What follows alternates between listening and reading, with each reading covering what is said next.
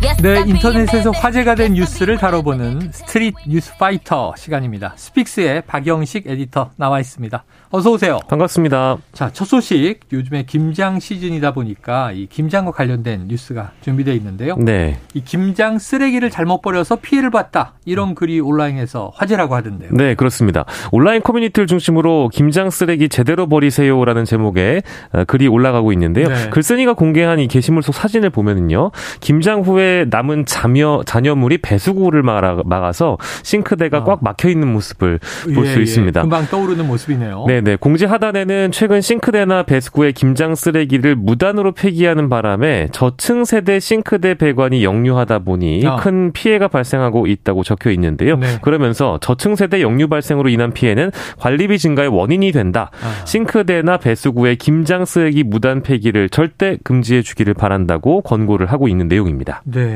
자, 여기서부터 이제 풀어가 참 봐야죠. 네. 생활 문제를 잘 모르는 제가 여쭤볼 게 많습니다. 네. 자, 김장 쓰레기는 기본적으로 식품이잖아요. 네. 그런데 이제 지자체별로 쓰레기 처리 방식이 조금씩 다르다고 해서 네. 이 헷갈리는 대목들이 있는 것 같아요. 그렇습니다. 일반적으로 배추 심지나 팥뿌리 등의 채소 쓰레기와 육류의 털, 밑, 그리고 뼈, 음. 어류, 어패류 껍데기 등은 일반 종량제 봉투로 배출을 해야 하는데요. 아, 그런데 일부 지자체, 전남 순천시를 비롯한 일부 지자체는요, 사람이 먹는 모든 음식에서 발생한 부산물을 음식물 쓰레기로 보고 있습니다. 아, 전 이게 너무 항상 헷갈리는 게 이게 도대체 바나나 껍질은 어디 담는 것이며 네. 계란 껍질은 어디다가 또 나눠야 되는 것이며 늘 그렇습니다. 헷갈리거든요. 네, 바로 그 문제와 동일한 문제인데요. 예를 들어서 마늘대의 경우에는 딱딱해서요. 폐기물 처리기에 고장을 일으키는 원인으로 지목되지만 음. 순천시의 경우에는 이마저도 음식물 쓰레기로 수거를 하고 있고요. 네.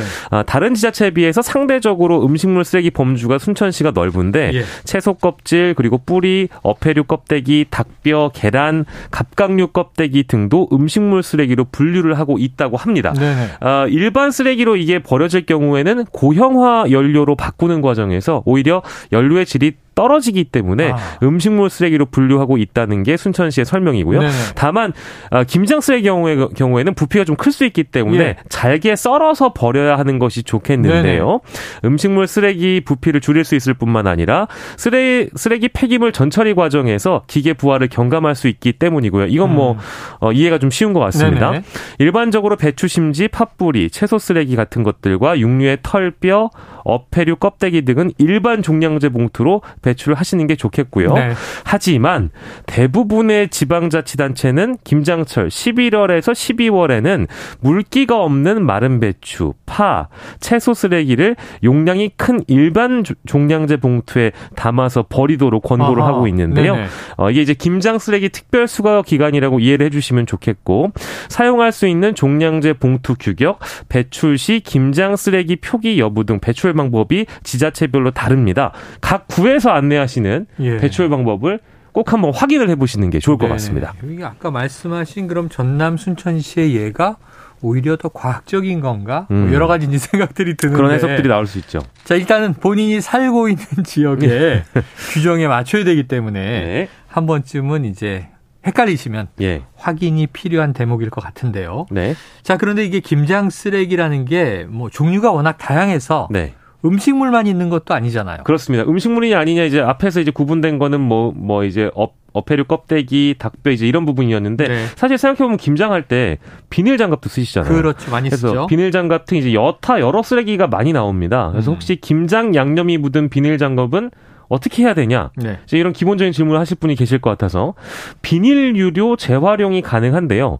국물이나 양념이 배어 있으면 비닐도 이제 붉게 물들잖아요. 아, 그런 그렇죠. 경우에는 일반 쓰레기로 버려야 하셔야 된다는 점 네네. 명심을 해주시고요. 이것도 뭐 물론 지자체마다 다를 수 있겠습니다만 김장 쓰레기를 일반 쓰레기와 혼합 배출하는 경우를 대비하기 위해서 지역에 따라 김장 쓰레기 전용 봉투를 제작하거나 음. 김장 쓰레기 표시 스티커를 배부하기도 합니다. 네. 뭐 당연히 한꺼번에 이제 다량으로 쓰레기가 배출되고 어, 수거 용기로도 다 담지 못하는 문제가 발생하기도 해서 음. 어, 다, 또 다른 지자체들은 일반 쓰레기 종량제 봉투에 담아서 배출하는 것을 예외적으로 허용을 하고 있는데요. 네.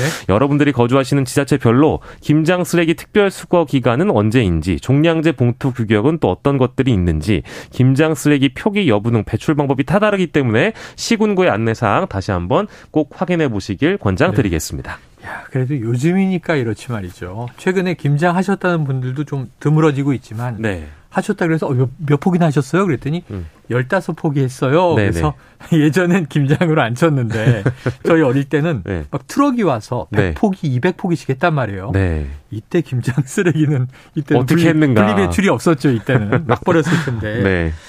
자, 다음 소식 가보겠습니다. 제주에서 무면허 음주운전 차량에 깔린 할머니를 할머니를 구한 학생들이 있었다. 네. 어떤 소식입니까? 훈훈한 내용입니다. 네. 이 학생 8명 모두가 일단 경찰 표창을 받았는데요. 네.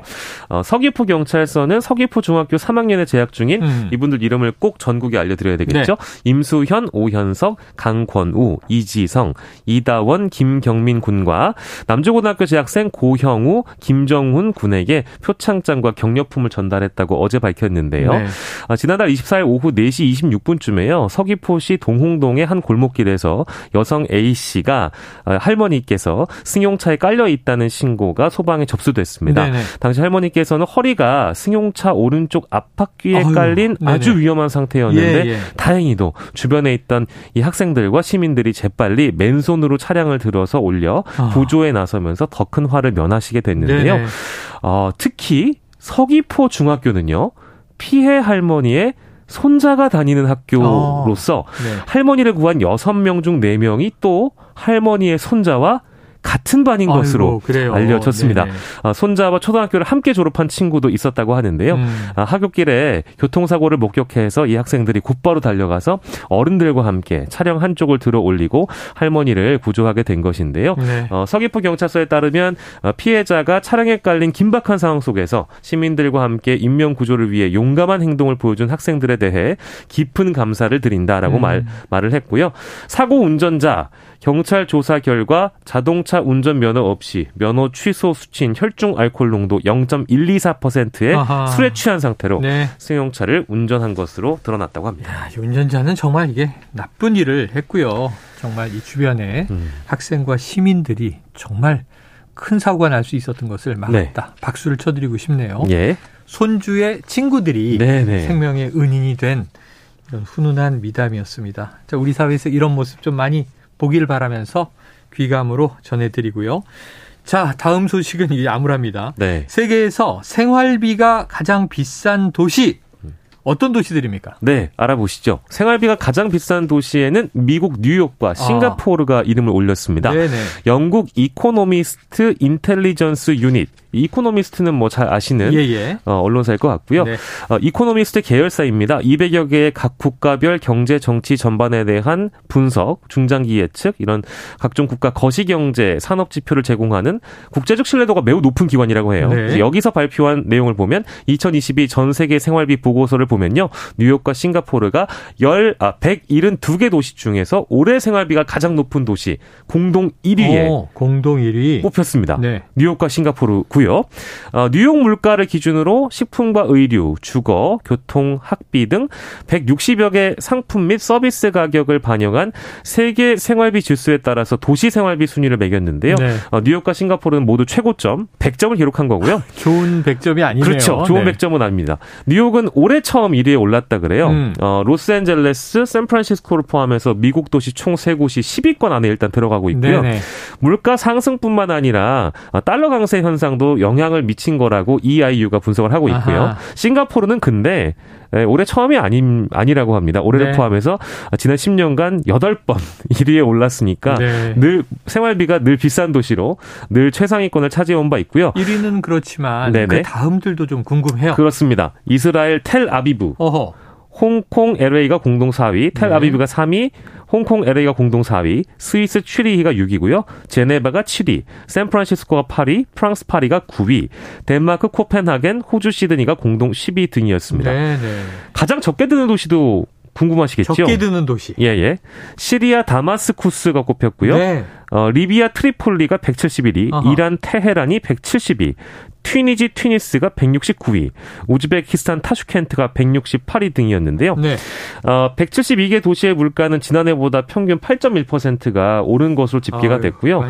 어, 지난 20년간 EIU가 각 도시 생활비 데이터를 집계해온 이래 최고 상승률이었 다고 합니다. 역시 최근 추세를 반영했군요. 그렇습니다. 가장 많이 비싸진 품목도 궁금하실 텐데요. 네. 바로 기름, 휘발유입니다. 네, 국제 유가가 상승하면서 지난해 대비 22% 오른 것으로 파악이 되고 있고요. 아. 전반적인 원인을 보면 이 책임자가 이렇게 말했습니다. 러시아 우크라이나 전쟁에 따른 서방의 러시아 제재, 또 코로 중국의 코로나19 방역 정책으로 공급만 문제가 일단 원인으로 꼽혔고요. 금리 인상하고 이, 이 문제들이 결합돼서 전 세계적인 생활비 인상을 초래했다고 전했고요. 네. 자, 여기서 서울은, 서울은 도대체 몇이냐?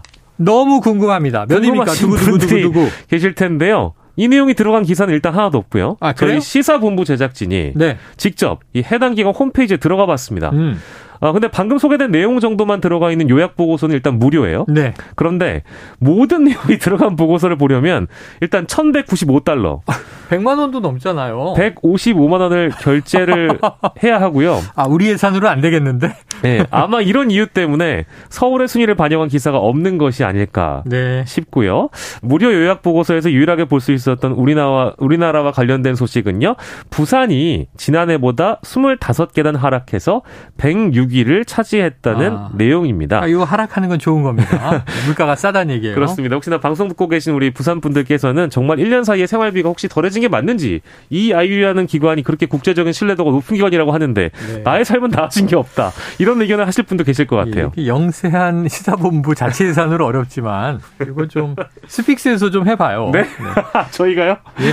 자 마지막 소식 군부대로 가보려고 합니다. 네네. 네. 한 번쯤은 다들 들어보셨을 법한 27사단 네. 많이 나오는 얘기예요. 예예. 예. 이른바 이기자 부대. 음.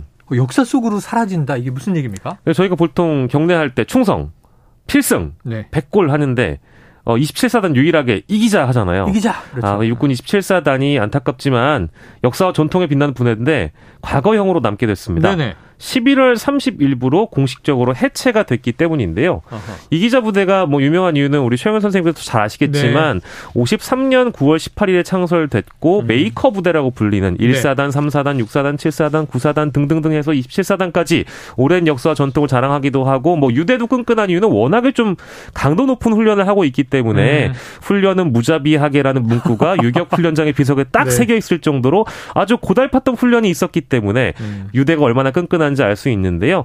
어, 2018년 즈음부터 부대 해체가 거론되기 시작했다가 2019년부터 본격화됐다고 합니다. 네. 이게 국방개혁 2.0의 일환으로 부대 해체와 통폐합을 진행한다고 국방부가 밝혔었고요. 첨단 과학기술 기반의 군사력 구조로 정예화를 추진하는 정부, 국방부의 정책 때문에 어, 병력 수를 부족해진 병력 수를 감안한 조치라고 설명하고 있고요. 음.